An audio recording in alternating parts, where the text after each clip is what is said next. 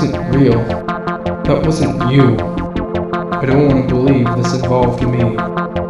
It's just a fuzzy film, a projection of someone's past, a broken relationship that could never last.